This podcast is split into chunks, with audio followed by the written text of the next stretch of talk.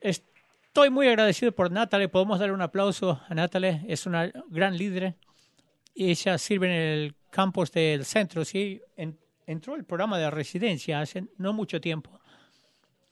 Y la semana pasada, ustedes, el pastor Ryan habló sobre la visión y vieron cómo lo que Dios está haciendo en la ciudad, en todo el mundo, pero en la que nos estamos enfocando hoy es el liderazgo, el desarrollo de liderazgo, y creemos que el mundo está corto de buenos líderes. Como iglesia nosotros queremos invertir no solamente en el liderazgo de nuestro personal, sino en todo el liderazgo que para todos aquellos que llaman a Traders Point su hogar. En la iglesia, en casa y en el lugar de mercadeo. Tenemos el desarrollo de liderazgo, tenemos un colegio, una facultad que está en proceso, tenemos una conferencia de liderazgo que en enero estamos tratando de producir contenido que vaya a ayudar a preparar a líderes, porque queremos que los verdaderos líderes estén donde estén. Quizás no significa que renuncies a tu trabajo o entres a un ministerio de tiempo completo. No creo que eso sea cierto para la mayoría de ustedes, pero queremos que sean ustedes líderes donde están, en sus casas, en lugar de mercadeo. Su generosidad siempre llena esto. Natalie es uno de los muchos de nuestros líderes que pasa por este programa. Estamos muy contentos de compartir esto, su historia. Antes de entrar al mensaje, quisiera reconocer algo que quizás en sus mentes, aquellos que nos están acompañando en líneas o en lugares físicos de campuses, estamos contentos de tenerlos. Obviamente hemos estado viendo los casos que empiezan a subir y las restricciones en el estado. Y quizás tengan preguntas ustedes, ¿cuál es la manera que vamos a seguir como iglesia? Y yo quiero que sepan, queremos hacer todo lo que podamos en nuestro poder para crear una oportunidad, tanto físicamente como en línea, para conectarnos mutuamente, para reunirnos como iglesia, como familia. Estamos siguiendo de cerca a dos cosas primordiales como el liderazgo.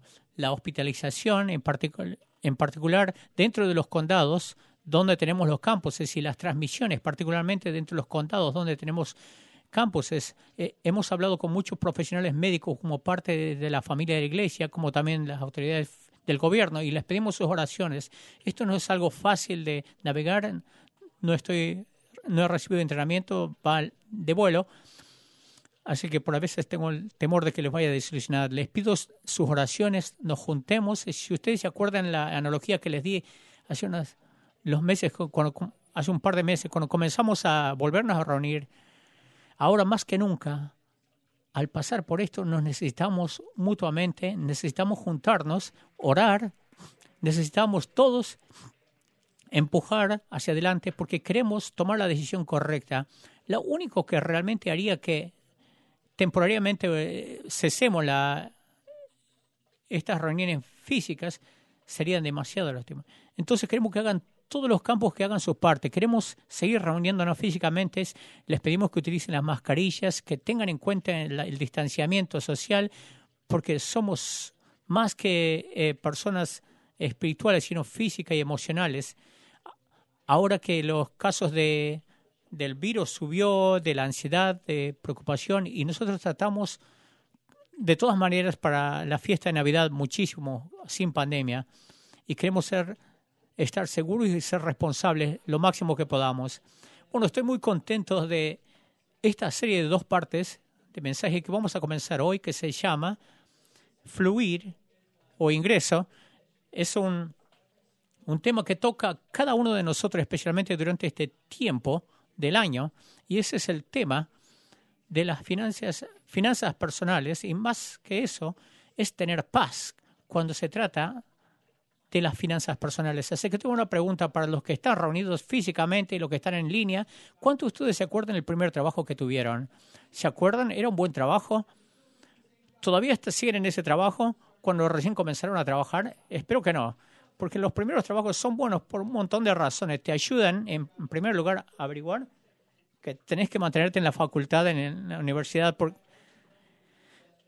vas a desarrollar una buena ética de trabajo. Yo me acuerdo del primer trabajo que tuve.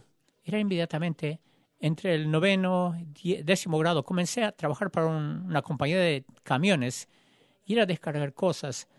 Yo descargaba antes del que el sol bajaba. Yo bajaba estos camiones grandes los paquetes, los organizaba y los volvía a organizar en los camiones locales que iban a ir a los negocios. Era un trabajo bien pesado, duro, acalorado. Trabajaba con muchas personas de diferentes personalidades. Yo me acuerdo el primer cheque de pago que recibió. Estaba tan contento porque era oficial. Tenía mi nombre, todo en un sobre, y estaba bien contento hasta que lo abrí. Y lo miré y dije, no estoy seguro si todo ese esfuerzo que puse yo valió la pena por esto. Entonces, ¿quién es? Y yo me acuerdo de ir a casa y se lo mostré a mi papá y mi mamá, y me miraron y mi papá como me sonrió y me dijo una frase que desde ese entonces me recordó, y probablemente ustedes pueden terminar la frase conmigo. Así de fácil como viene, así se va. Y esto sucede con el dinero que ganamos en nuestro curso de la vida, transcurso de la vida. Yo quiero que piensen en esto. Desde el primer trabajo que ustedes tuvieron, ya sea embolsar abarrotes, hasta el último trabajo que tuvieron antes de jubilarse un día, algunos quizás se jubilen, otros están a punto de eso, que el dinero llega a nuestras vidas y luego vuelve a salir otra vez. Solamente hay 5 cosas. Si vamos a desglosar esto, que podemos hacer con el dinero, podemos ganarlo, ahorrarlo, invertirlo, puedes darlo, puedes emplearlo y puedes disfrutarlo. Prácticamente todo lo que puedes hacer con el dinero entra en cada una de estas 5 categorías generales. Entonces el dinero ingresa a nuestras vidas a medida que lo ganamos, o quizás recibes una herencia de alguna clase, y luego eventualmente se va a volver a salir de tu vida. Y siempre siempre forma nuestro corazón de alguna manera. Si alguna vez ustedes vieron en un arroyo al fondo, las piedras están bien lisas debido al fluir del agua con el tiempo. Durante todo el tiempo que ganamos el dinero, a medida que entra, sale y forma nuestro corazón, ya sea que lo reconozcas o no. La pregunta es, ¿cuándo voy a ser intencional con esto? ¿Cuándo voy a ser intencional en la manera en que forma el dinero mi vida, mi corazón? Y el pasaje que vamos a ver dentro de unos minutos va a ser Lucas capítulo 12, pero quiero establecer algunas cosas. Esencialmente a esto nos está llevando Jesús. Nos dice que nuestro corazón siempre sigue el dinero. No es de la otra manera. Nuestro dinero no sigue a nuestro corazón, sino que el corazón sigue tras tu dinero. Entonces tenemos que enviar el dinero a donde queremos que esté nuestro corazón. Queremos manejar nuestro dinero de la manera que se forme nuestro corazón. Esta es otra manera de decirlo. El dinero es un gran servidor. Te puede servir bien si lo manejas bien, pero es un maestro horrible. Y a menudo nosotros pensamos que podemos controlarlo, pero fácilmente nos puede controlar. Fácilmente nos puede estresar. Nos podemos estresar, especialmente en la clase de año como el 2020, donde los gastos de Navidad ya se vienen a la esquina, a la vuelta de la esquina, pero el dinero tiene el poder de afectar nuestro humor y disposición. Ahora, dependiendo de cómo estás programado, cómo estás criado, uno más que otros, para mí, yo puedo confesarlo abiertamente, esta es una área de mi vida donde yo tengo una gran medida de fuerza, porque yo puedo manejar mi dinero bien, hacer presupuesto y pensarlo, pero fácilmente puede volverse un estrés. Han habido muchísimas veces en mi vida donde yo diría, bueno, yo estoy simplemente planeando, haciendo presupuesto, pero en realidad lo que estoy haciendo estoy tratando de controlarlo demasiado. Me preocupo, me estreso. Cada vez que yo llevo a mi familia a Disney, y aquí estamos en el parque de diversiones, pasando lo grande en nuestra vida, teóricamente, pero atrás de mis cabezas me estoy estresando. Aquí estamos en estos montañas rusas, pero cada vez que paso mi tarjeta de crédito para hacer un pago, pienso para mí, ¿realmente vale la pena sacar una segunda hipoteca para que mis hijas puedan ir a desayunar con otras niñas un poco más grandes que ellas, vestidas como princesas, para que le puedan hacer firmar sus libritos? Y entro en pánico. Y luego tengo esta cantidad imaginaria en tu banco. Cuando llegas a pensar, no, ya tengo suficiente, pero cuando bajas de esa línea entras en pánico. Y una vez más, si soy honesto, esto ocurre mucho más veces cuando estoy en Disney. Sucede en la vida. Cada vez que la transmisión se rompe o los gastos de la universidad se vuelven difíciles, uno se puede estresar por dinero. Es fácil poner el dinero, la confianza en el dinero y el sentido de seguridad.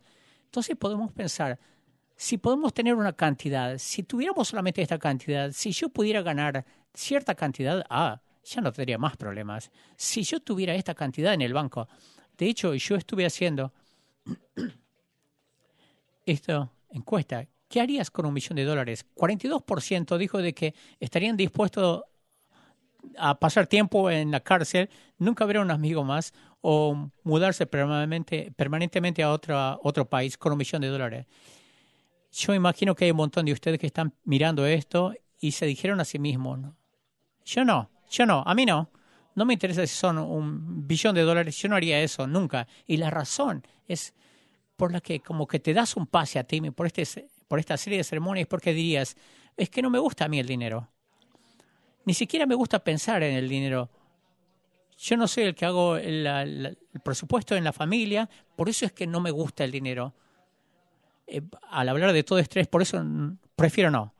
Quizás no estés formado de esta manera, pero aún quiero que te sepas que todavía te está formando el corazón, sea que te des cuenta o no, que no puedes pasar por la vida.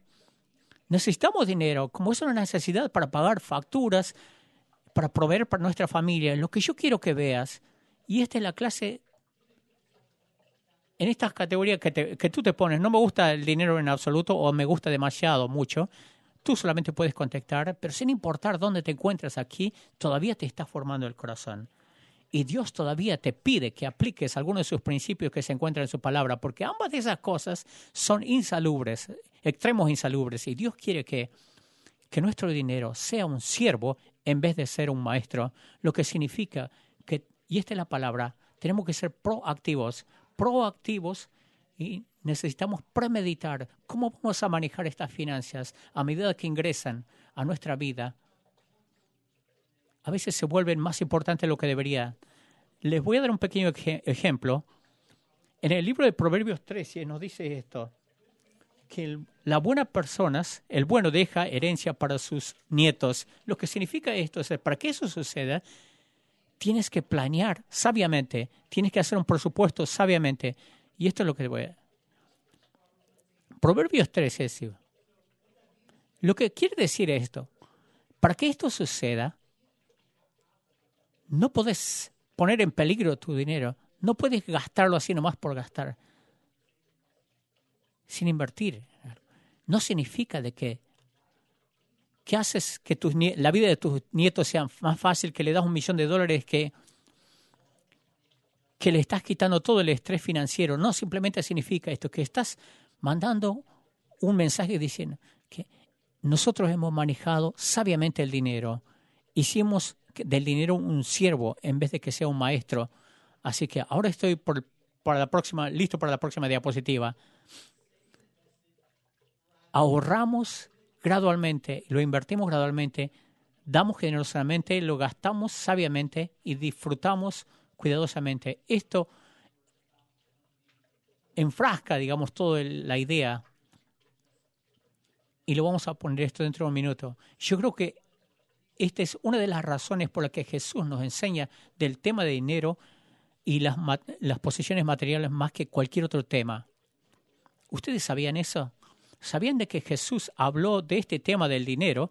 Cuando estoy hablando del dinero, no de dar, son dos cosas diferentes. Habló de este tema del dinero más que del amor y del perdón. De hecho, hay 2.350 versículos en esto. 16 de estos 38 parábolas tratan de esto. Hay más de 800 versículos que tratan una amplia variedad de temas financieros, incluyendo planeamiento, presupuestación, ahorro, inversión y deuda. Y la razón es porque Dios sabe, Jesús sabe que el dinero es una competencia para Dios en el trono de nuestro corazón. Pero es aún mucho más que eso. O sea, ven, tu salud financiera, como sea que se vea ahora, tu salud financiera es un indicador de tu salud espiritual y emocional. Y poner a Dios en tus finanzas. ¿Alguna vez le escucharon que yo les dije esto? ¿Qué significa esto? ¿Cómo lo hago? Yo diría, ponerlo a Dios en tus finanzas es invitarlo a Él a tus finanzas, lo que significa que tú agarras esos 5 principios y los incorporas en la manera que tú piensas sobre el mismo y la manera que interactúas con el dinero. Y esta es la razón por qué él le importa, a él le importas tú. Y él quiere que el dinero sea una bendición en tu vida en vez que sea una fuente constante de estrés. ¿Te puedo pedir que hagas un inventario de tu propia vida ahora? ¿El dinero es más abrazador ahora o es una fuente constante de estrés? Y no hay una mala respuesta en esto. Si es más una maldición, una fuente de estrés, esta es una oportunidad para que digamos, ¿sabes qué, Dios? Yo quiero invitarte a mi mundo financiero. Entonces quiero ver en Lucas capítulo 12, y en esta vemos una conversación que tiene Jesús con un joven que en realidad, con el cual yo me identifico. A medida que yo leía, yo decía, yo podría fácilmente ser este joven, y muchos de ustedes quizás lo hagan. Acá Jesús está enseñando y aparece de repente un joven y le invita a un drama familiar que pasa. Le dijo uno de la multitud, maestro, di a mi hermano que parta conmigo la herencia. Así que usen su imaginación. Hay una discusión familiar acá sobre el dinero. Imagínense eso. Yo sé que probablemente eso nunca les ocurrió a ninguno de ustedes, pero esto es lo que está pasando aquí, teóricamente. Entonces, me encanta la respuesta de Jesús. Mas él le dijo, hombre, ¿quién me ha puesto sobre vosotros como juez o partidor? Traducción, déjenme fuera de su drama familiar. Yo no quiero nada que ver con esto. A la vez, Jesús puede ver lo que había detrás de todo esto. Jesús podía ver lo que había detrás del corazón de este joven. Y en el versículo 15 le dice, mirad y guardaos de toda avaricia. Yo pensaba que la avaricia era simplemente avaricia. Pensaba que había una sola clase de avaricia, que lo que quería. No, hay cualquier cantidad de avaricias, porque la vida del hombre no consiste en la abundancia de los bienes que posee. Si yo fuera este joven, yo creo que mi respuesta hubiera sido, no, espera. ¿Quién dijo algo sobre avaricia? Yo solamente quiero lo mío. Yo solamente quiero lo que es justo. Esto es lo que se me debe. No creo que esto sea avaricia. Yo creo que es justicia. Y esta es parte del problema. Excepto la vasta mayoría de nosotros, no nos vemos nosotros como codiciosos. Hay otros sentidos de nuestras vidas. Fácilmente nosotros lo podemos ver, pero la avaricia, la codicia, está camuflada. Lo podemos ver en otros, pero muy rara a la vez lo vemos en nosotros mismos. Y esta es la razón. Es porque siempre nos estamos comparando. Que te des cuenta o no, ya sea que te des cuenta o no, nos comparamos con la ropa, las vacaciones, los calzados que utilizamos. Pero esta es la cuestión. Siempre nos comparamos hacia arriba, no como nos comparamos hacia abajo. Y cuando nos comparamos hacia arriba, podemos reconocer a otros como codicia. Bueno, sí, ellos no necesitan tanto. Y es fácil de emitir un juicio porque esta codicia es una escala subjetiva en nuestras vidas. Y Jesús agarra algunos rastros de codicias en este versículo, porque está camuflado.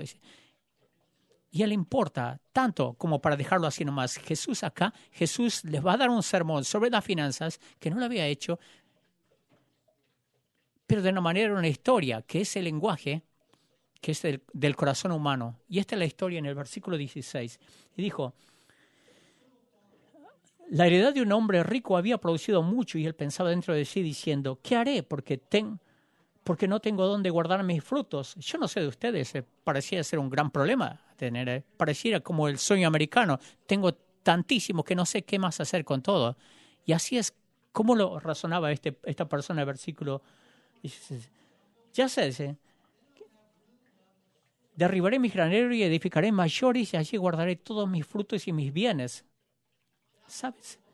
Es lo que nosotros hacemos. Hay una palabra, se llama actualizar. ¿Qué vas a hacer? Comienzas con una casita, haces una, y luego la actualizas. Comienzas con un trabajo, un índice de pago, una tasa de pago. Comenzamos de una televisión de 60 pulgadas, pasamos a 70, pasamos de una Toyota, BMW. Es así como lo hacemos.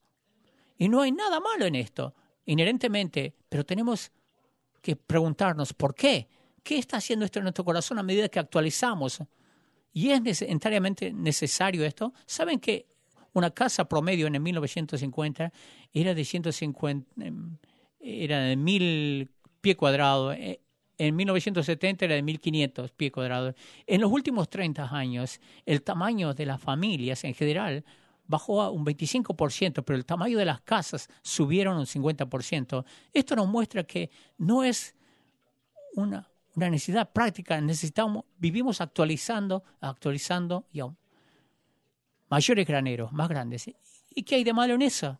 Escúchenme bien cuidadosamente. No hay nada malo con eso, por lo menos inicialmente. Pero en el versículo 19 nos muestra el problema. Y el hombre de la historia dice, es ese: alma, muchos bienes tienes guardados para... Diré a mi alma, que él se dice amigo mío, él se dice, alma mía, muchos bienes tienes guardados para muchos años. Este es el problema ahora. Tranquiliza. Repóstate. Es más que jubilarse, sino que el dinero es mi salvador funcional, es lo que me ayuda a calmarme, a desestresarme. Me voy a calmar ahora de todas las maneras. Come, bebe y alégrate. Entonces, el actualizar no es el problema, pero este es el problema. Y esto ha estado sucediendo mucho más antes de lo que esta persona lo puede pensar, calmarse. Esto revela cómo el ingreso del dinero había formado su corazón. Y esto, entre comillas, suficiente se había vuelto suficiente. Se trataba solo de él y reveló lo que realmente, en dónde estaba poniendo su confianza. Y esta es la cuestión. Hay una cosa tan frágil en donde tú pones tu confianza. Así como viene de fácil, así de fácil se va. Y no te puedes aferrar al mismo para siempre. Eventualmente va a desaparecer. Y esto dice en el versículo 20, dice, pero Dios le dijo, necio, esta noche vas a morir. ¿Y para quién va a quedar todo lo que almacenaste? Yo quiero dejarlo bien en claro. Dice, no deben interpretar esto como que Dios te va a matar por tener dinero. No es lo que dice. Dios le está tratando de recordar lo breve que es nuestra vida. Dice, la vida es tan breve y que podría ser esta misma noche que vayas a fallecer. ¿Y quién se va a quedar con todo este dinero para el cual he estado trabajando tan duro, para el cual he estado ahorrando? Él nos recuerda de esta verdad que ya lo sabemos, pero a menudo no queremos recordarla. Y es que no es nuestro dinero. Somos manejadores, mayordomos de este dinero temporariamente. Alguien en un momento se va a agarrar este dinero, tarde o temprano. Entonces, tenemos que poner nuestro corazón, fijar nuestro corazón en el lugar correcto ahora. En el versículo 21 dice, así es el que hace para sí tesoro y no es rico para con Dios. Y yo definiré la relación rica con Dios. Es confiar en Dios en cada área de tu vida, no solamente en ciertos segmentos de la misma. Y nuestra vida financiera es la última que nosotros le rendimos a Dios. Tener una relación con Dios es decir, yo confío en ti. Esos 5 principios que yo les dije anteriormente, que realmente funcionan, yo confío. Así que te voy a invitar a que vengas a mi vida en esta área. Y Jesús ve esto como un momento de enseñanza para el resto de sus discípulos que estaban escuchando esto, para llegar bien a la raíz en el versículo 22. Dijo luego a sus discípulos, por tanto os digo, no os afanéis, no os preocupéis por vuestra vida, qué comeréis, ni por el cuerpo, qué vestiréis. La vida es más que la comida y el cuerpo es más que vestido. Considerad a los cuervos que ni siembran ni siegan, ni que tienen despensa ni granero, y Dios la alimenta. ¿No valéis vosotros mucho más que las aves? Y este es el versículo 25. ¿Y quién de vosotros podrá con preocuparse añadir a su estatura un codo? Si no podéis ni aún lo que es menos, ¿por qué os preocupáis por lo demás? Y Jesús le da en el clavo acá. A todo lo que se reduce todo esto, para la mayoría de nosotros, no es la codicia, es la preocupación.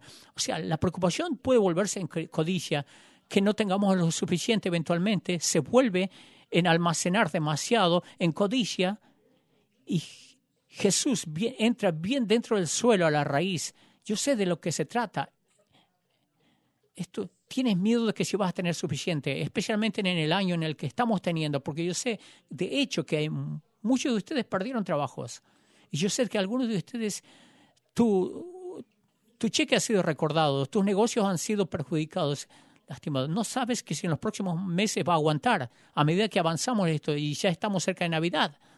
Es bien fácil para nosotros comenzar a tener miedo.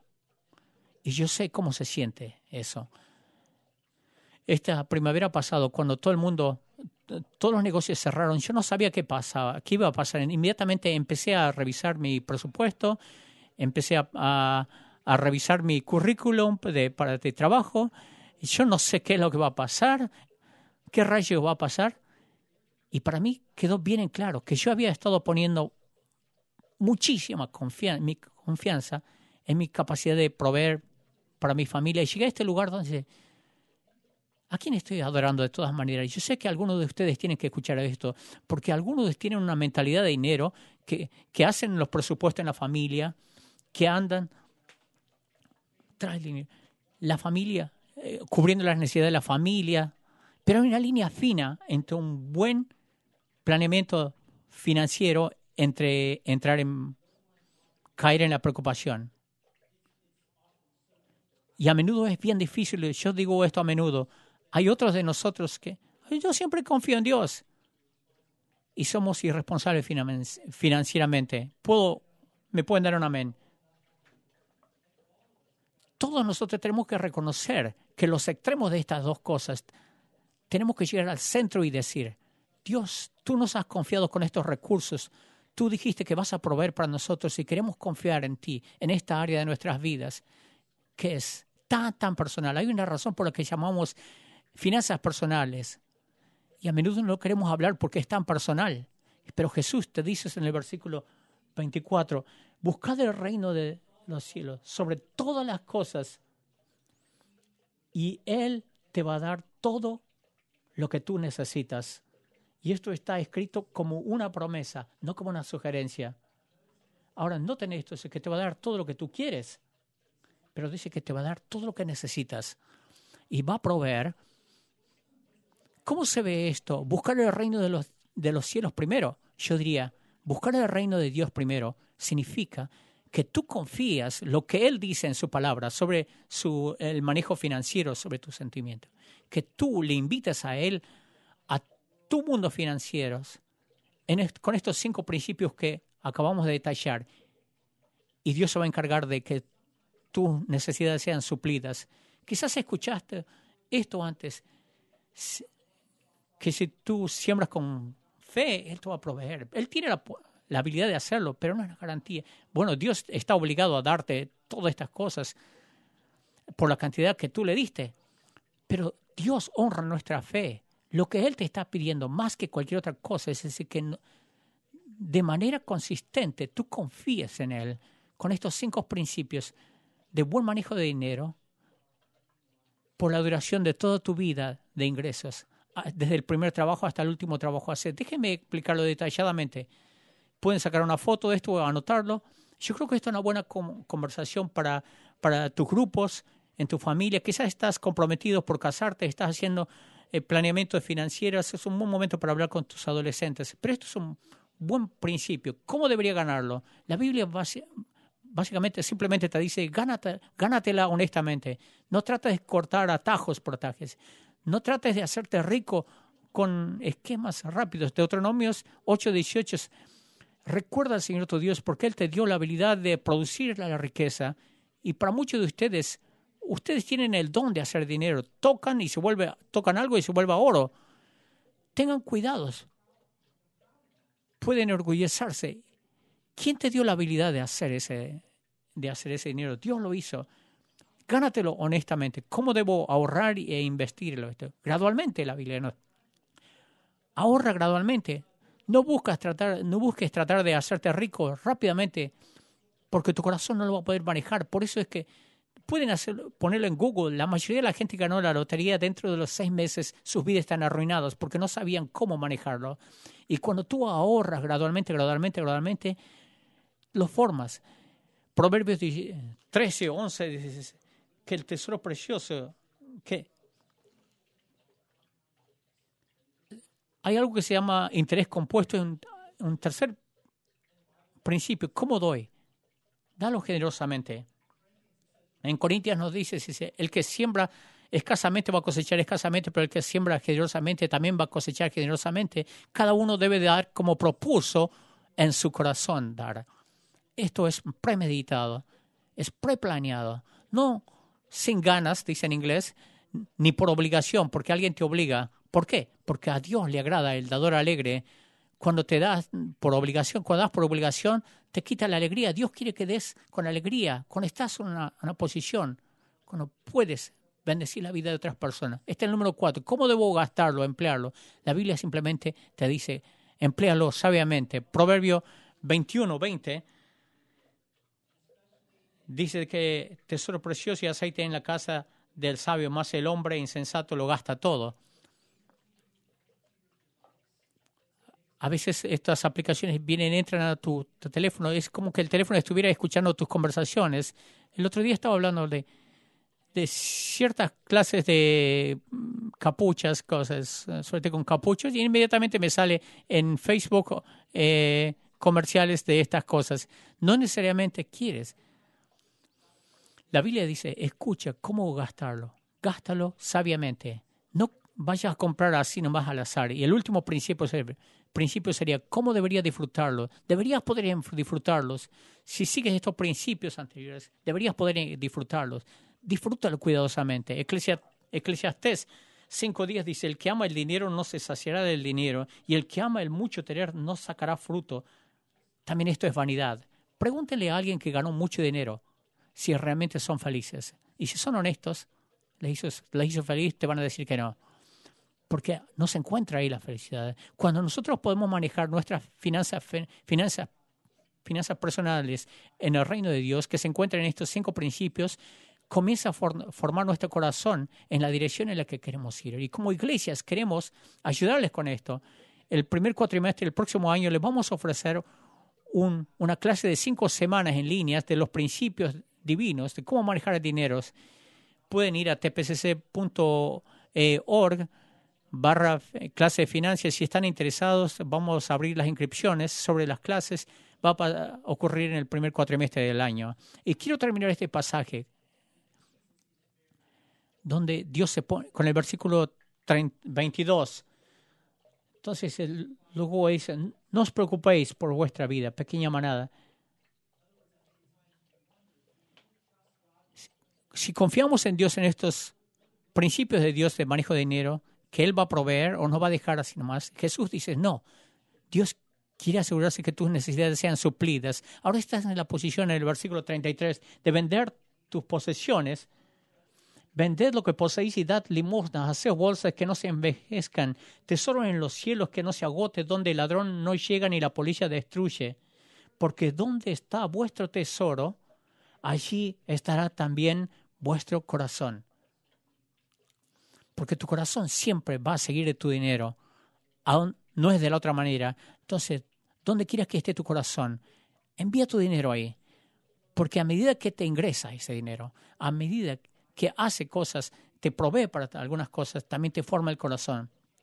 Y podemos confiar en esta área de nuestras vidas. Yo creo que eso es lo mejor.